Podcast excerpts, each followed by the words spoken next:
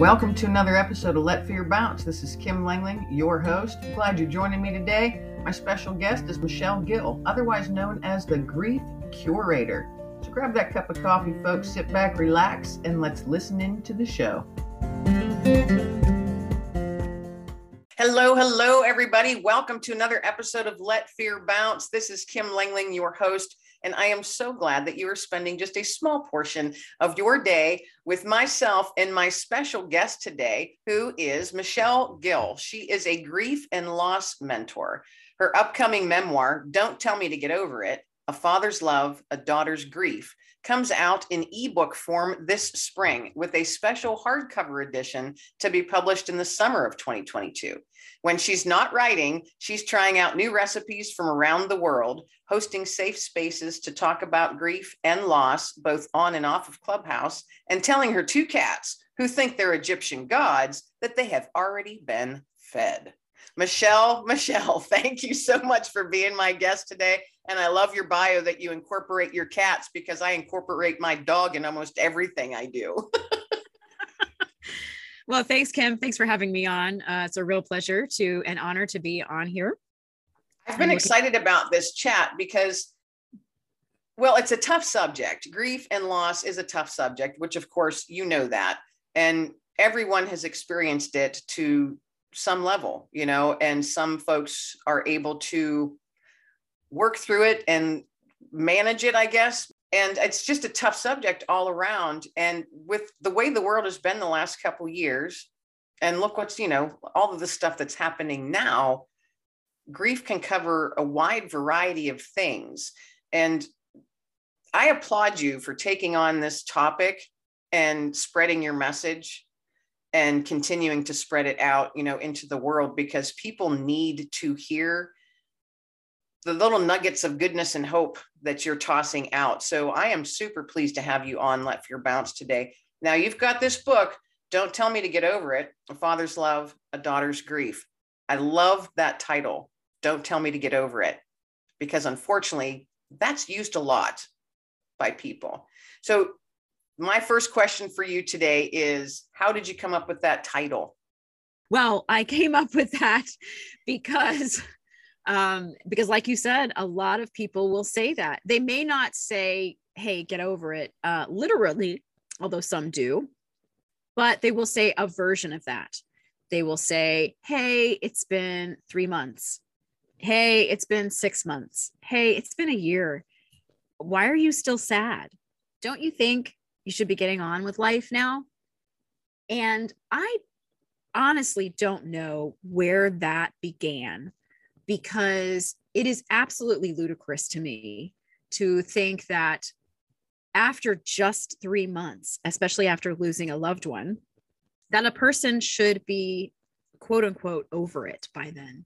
Three months is nothing in the span of time when you lose a loved one it's like saying, Hey, you loved that person enough. Now it's time to stop loving them and move on. That's basically what somebody is saying. It also communicates to the griever that their grief, their feelings are not important to their friends and family. And unfortunately, that is where they get the bulk of comments like that from people that should know better, that should be supporting them, uh, and they don't. They don't get that, and that's why I a wrote the book. I also wrote it to honor my father, the memory of my father, but also just to hold space for people so that they understand that they are not alone in their grief, that grief has no timeline, and no one has the right to tell them that they should be over their loved one. I like how you said grief has no timeline. And I think everyone rationally knows that. You had also mentioned that it's those typically that are closest to you that may be a little harsher in their speaking to you. Do you find that maybe it's because they're uncomfortable and they honestly don't know how to deal with someone else's grief? Do you find that happens? I know I have in my lifetime um, that the ones that are closest to me, they honestly just don't know how to handle someone else's grief. And so they say, well, you know, it has been six months. Do you think that they're consciously saying that to be hurtful, or they're saying it simply because they're uneducated about the grieving process, or they're just really uncomfortable with it? all of the above um i there are you're definitely going to have a few people who are just toxic and they say it to deliberately be well i guess i don't know if i can say that on here so i will just say they're they're just being not nice um but i i think those are not a lot of them. The the bulk of people do it because they're ignorant. They don't they have not been taught. And and you know none of us have. We don't have a class when we go to school on grieving and how and how to approach death. Probably should be uh, especially considering the, our world today. I also think that people are uncomfortable. They're uncomfortable with death they're uncomfortable with their own emotions they're uncomfortable with other people's emotions especially something strong like grief.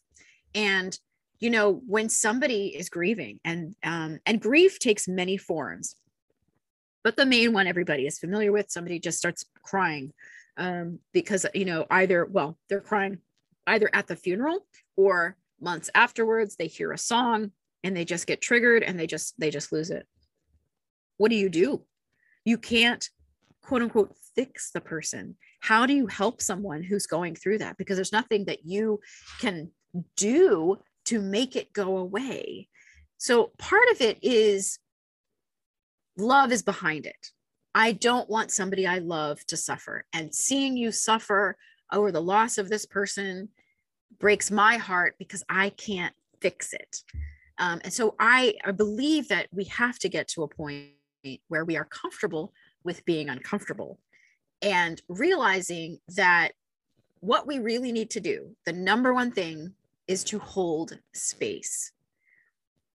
This is a huge mantra of mine. Uh, you'll hear it if you're any in any of my clubhouse rooms, either club my rooms where I talk about grief or just in other rooms where we talk about um, personal development. You have got to hold space for yourself first. You have to love yourself first. You have to hold space for yourself. You have to learn to sit with yourself in silence. It once you do that it becomes a little bit easier to hold space for other people. And that's all we want as grievers. We want you to just sit with us. You don't even have to say anything. Just sit beside us and witness our grief and honor the memory of our loved one you know i like how you how you worded that because there's there's friends of mine whether it's through grieving or they're going through something really heavy you know just very very heavy so often I've just sat in silence, let them cry. I'll pull them to my shoulder. You know, I'll let them snot face cry on my shoulder, you know, because that's what they need at the time. No words are needed sometimes. And everyone, like you had mentioned, they they go through it and deal with it differently. And I like how you said you have to learn to just be still and I so agree with that. I so resonate with that because I often will tell myself, Kim, just be still. And whether it's a fear or uh, anxiety or a trigger that's going to, I know is going to trigger something in me, I'll sit there and say, All right, Kim, acknowledge it. Acknowledge it out loud if you need to. And then we're going to shove that to the side. We've acknowledged it. Here it is. I'll, I'm dealing with it but I'm shoving it off to the side right now. It's not going to control me. And that's just something that I've done for my own self is my big word is acknowledging it, especially fear. And I talk about that a lot on this podcast. And most there's a lot of folks that say it just it they become overwhelmed and I'll say, "Well, have you acknowledged it? Do you look it in the face and acknowledge it for what it is?" It's an awful feeling. It's an awful emotion. It might be really scary. It might make you physically ill to think about it. But have you actually acknowledged it for what it is? Because once you do, then you know what it is. Then you know how you can pick it apart and how you can move on. Maybe it's just baby steps, but you can move forward. You know, you mentioned fear, and I believe that some of what the inappropriate things people say to those of us who grieve comes from fear. Fear of their own emotions, fear of their own mortality, especially when you're dealing with the death of a loved one. That brings death in general front and center. Uh, I know when my father passed away, it would be almost four years in July this year. Um, you know, I thought about my own death. That is just normal. But a lot of people aren't comfortable with that, which I think also is why we tend to put things off in terms of our end of life planning and things like that, because it's uncomfortable. We don't want to talk about it. And that's why I say we have to get, we have got to become more comfortable with being uncomfortable. And like you said, acknowledging it. Because if you don't, if you don't acknowledge it, it has power over you. Yes. Mic drop on that one. Yes. And why would you want to give even more power to something that's so negative and detrimental to your mental and your physical health? You know, and I, you know, hey, that's really easy for me to say. It's easy for someone to say, but I can also say I've lived through a lot of that. And I've learned the hard way as being one who used to stuff all of her emotions and lock them away in those doors and throw away the keys, however you want to word it, I was very good at that. I have been called a professional wall builder. So, you know, every I got a wall, nothing's getting in, nothing is getting in. Detrimental part of that is nothing can get out either. So you've got all that stuff just festering, you know, acknowledge it, acknowledge it for what it is. We're all human we all are going to experience grief and loss and grief can come in many ways not only just death. Is that is that part of the topic that you talk about with the folks when you're when you're sharing space? Because i mean divorce people grieve the loss you know of their lifestyle uh, the loss of a pet all kinds of things that can cause grieving that can really wreak havoc on your mental and physical life.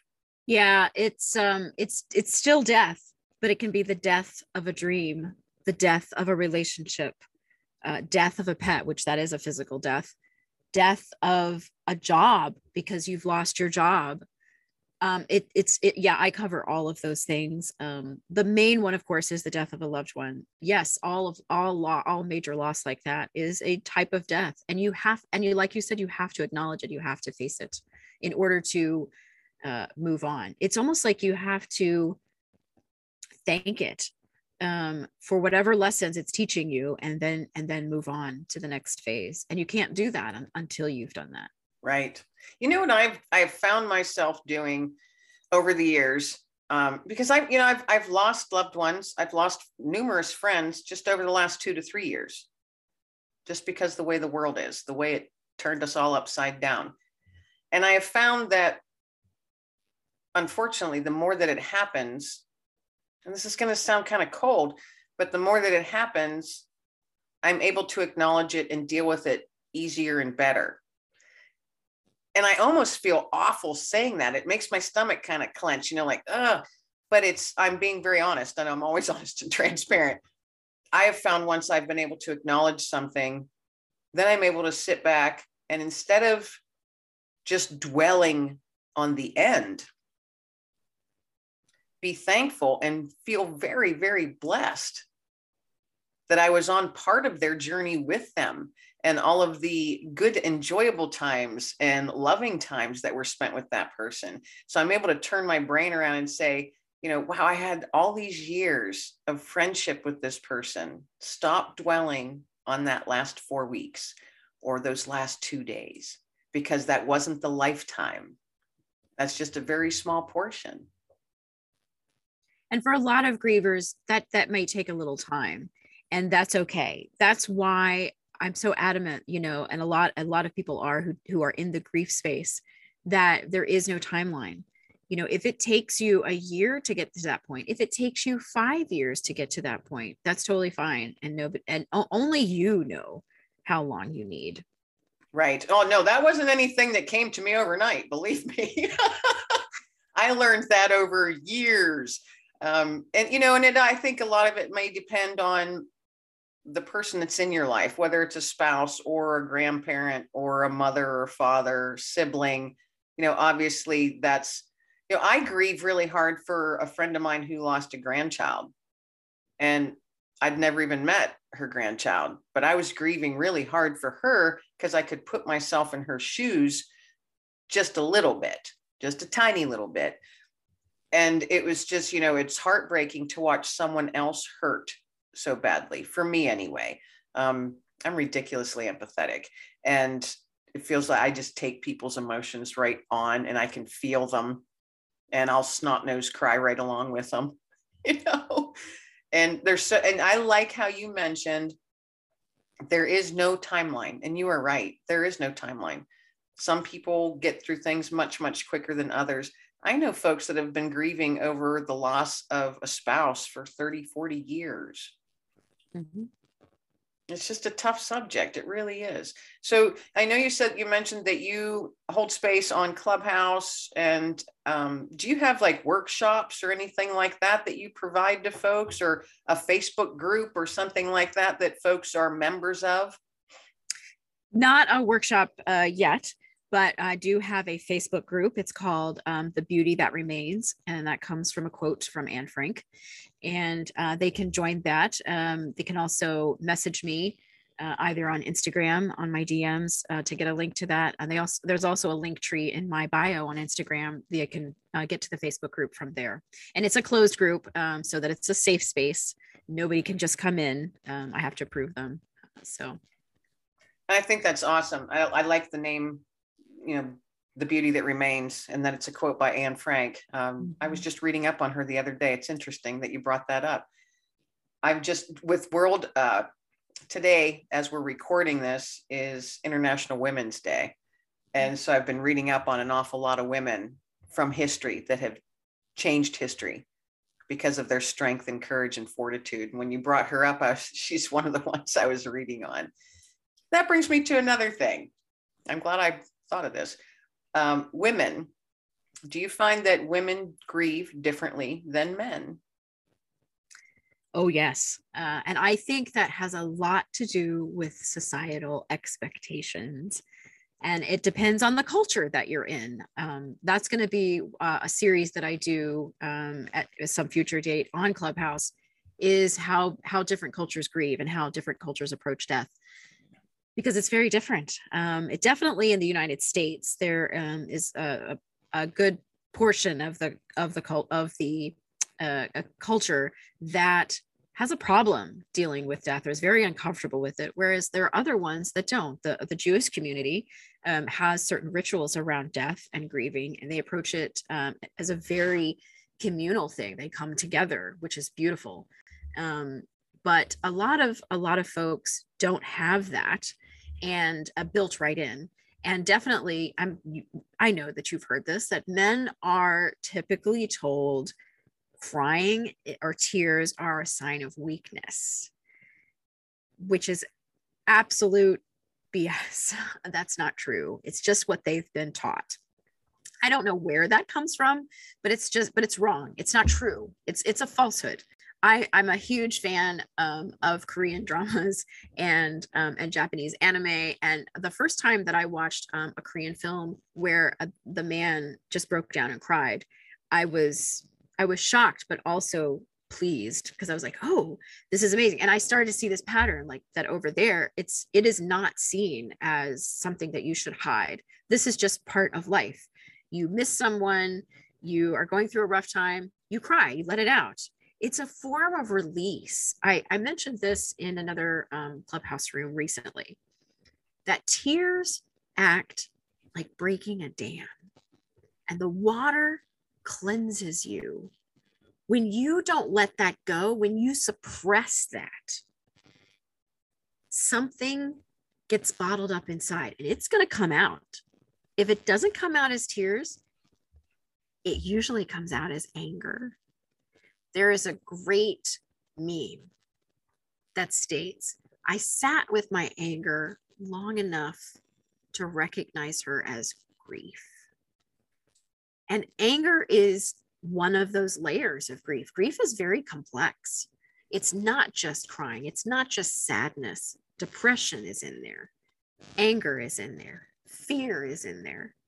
Yeah, anxiety. So, yeah, it's going to come out gentlemen, but it's might come out as anger. And, you know, that is seen as more acceptable, which again is false. Like all emotions, all emotions are neutral.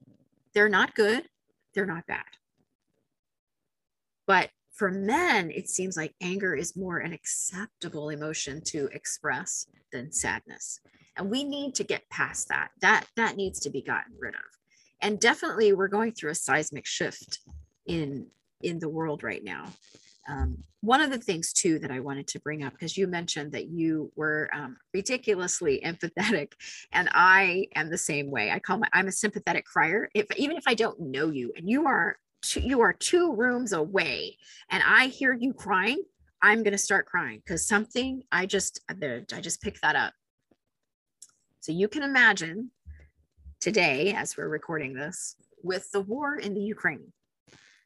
This has compounded grief for me personally but for a lot of other people. I have talked to a lot of people who said they're they feel hopeless they feel helpless and they feel this heavy weight of grief. And they may not know where it's coming from but that's what it's coming from. It's coming from this global grief that has just encompassed the entire earth uh, and so it's good to be aware of that and acknowledge that and express it in safe ways. I like how you said global grief because that's true.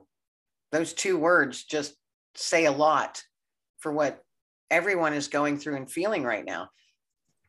You look, I mean, because you're surrounded by it, not only with COVID and all the other stuff that's going on. The prices, inflation is insane so many are struggling in many, many ways physically, mentally, financially, emotionally, what have you, relationally.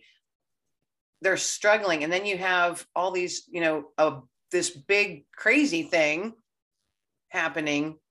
But what's going on there, and people feel so empathetic for the people of that country. And if you have a heart, you would, you know, you do all of that stuff together just swirling in the air. That's why I started this podcast and called Let Fear Bounce. And it's not said, you know, as an aside, just, oh, let it bounce. It's acknowledge it and then let it bounce because you can't let it control your life. It's detrimental to your own health. Then you'll be no help to anyone else. So, global grief, that is a good title for something. You know,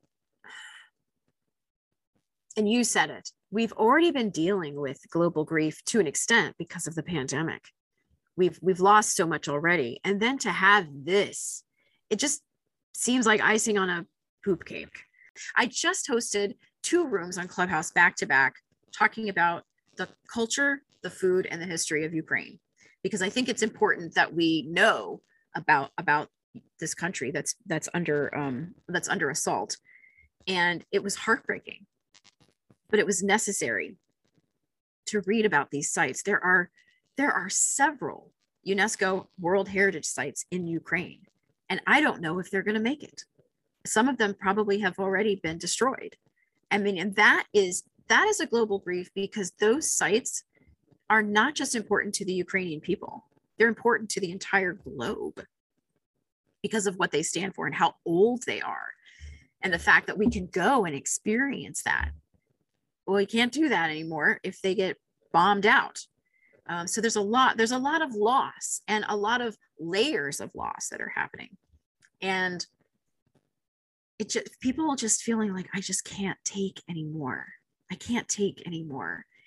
We have less community ties than we used than we used to because we're so scattered by jobs and things like that and uh, this is something that i have learned in the last four years since my father passed from people who grieve who do not have that support system. And sometimes even if you have a support system that's that's good that doesn't say stupid stuff like oh you should be over it they're not right there with you they can't always bring over you know a lasagna to put in your freezer for when you are when you're able to eat again or whatever that's that part is is sad because we need each other We are created for community. We are not meant to walk this alone. And I think you have, you know, the isolation from the pandemic is part of it as well. That's what makes it so much more difficult to bear this global grief. Yeah, people are carrying that fear around with them, and it's it, they're carrying it with them into all aspects of their of their lives. Um, you had mentioned when you said lasagna, bringing the lasagna over. That sparked a question in my head, and we've got a few minutes left here. When folks lose a loved one, and that maybe a few days prior you know moving moving up to the the actual loss if you know about it if it's not something that was tragic. And then maybe a week or two after the griever is just bombarded with people and phone calls and church and you know all well meaning and all done with love. And then after say 2 weeks nothing. And then they're sitting there all alone in their quietness, in their empty house, what feels empty to them, with their freezer full of food and containers that need returned. And all of it is overwhelming. What do you say to those folks or to the communities or their loved ones or just people in general? Hey, this person, they've had so many people around them, and then now all of a sudden they're alone and they're sitting in silence. And that's actually dangerous for some folks. You know, I experienced this after my dad died. It was probably, it took me about a year to come back. I, I ended up um, isolating myself and retreating like a turtle because it was just, and, and he was 94. So it wasn't unexpected. And yet it was still a huge shock he was such a giant in my life. And as you can see, four years later, it's still difficult. I had one friend, dear friend, who had been in touch um, while he was in the hospital right before, had done meal trains for me, and then stopped reaching out on a regular basis that the year for that whole year after he passed. And I talked to her later and she said, I'm really sorry that I haven't been in touch, um, but I figured you just needed space. And I told her, I said, I really appreciate that. But just so you know for the future, sometimes giving space can feel like abandonment. It depends on the griever. You really have to know the person for me, I would still have appreciated somebody reaching in. This is another one of my big things that I talk about in my grief spaces that the griever or anyone that has suffered a major loss or is going through like a mental health crisis, because I also do mental health advocacy, they don't have the energy to reach out. It is enough to keep one foot in front of the other, to remember to eat, which is why it is so important for those meals, those freezer meals to go to the person who's grieving because they're not even going to think about cooking for a while. But to reach in is important. Pick up the phone, or if you're Gen X like me, text or send an email or, or a card and just let them know that you are there for them and you're going to be bringing over dinner or whatever um, to let them know that they are they are not alone. And, and you don't have to stay. You can just say hey right. i know you don't feel like company but i'm gonna i'm gonna drop i will be there less than five minutes. I'm dropping off a casserole for you and i think as the as a griever and i know i've done this myself people will reach out. And there are times you do just want to be alone but you know that can become dangerous because you get used to it. Mm-hmm but I will, you know, I'll reach back texting or something, say, hey, I'm okay. I just would prefer no company today. But they've reached out and they've gotten a response. So there was at least some communication there, you know, and even if it's just that little bit, it's a, it's a step. Mm-hmm. And you know, that's that's all we want. Just give us the choice to say no. Don't just leave us behind. And you're right, because it would feel like it does feel like abandonment. I'm glad you brought that up. That's a really important part of it.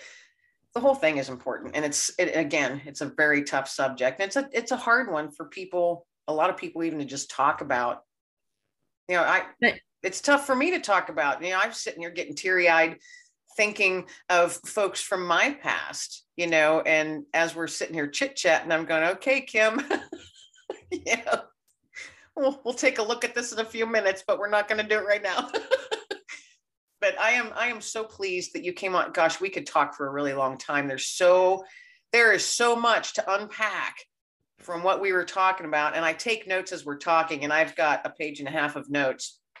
So I would uh, actually I'd love to have you on again sometime um, to maybe pick one or two topics and really delve into them because I feel that the listeners I well, I know many of the listeners will benefit from it. So thank you so much, Michelle, for being my guest on Let Fear Bounce.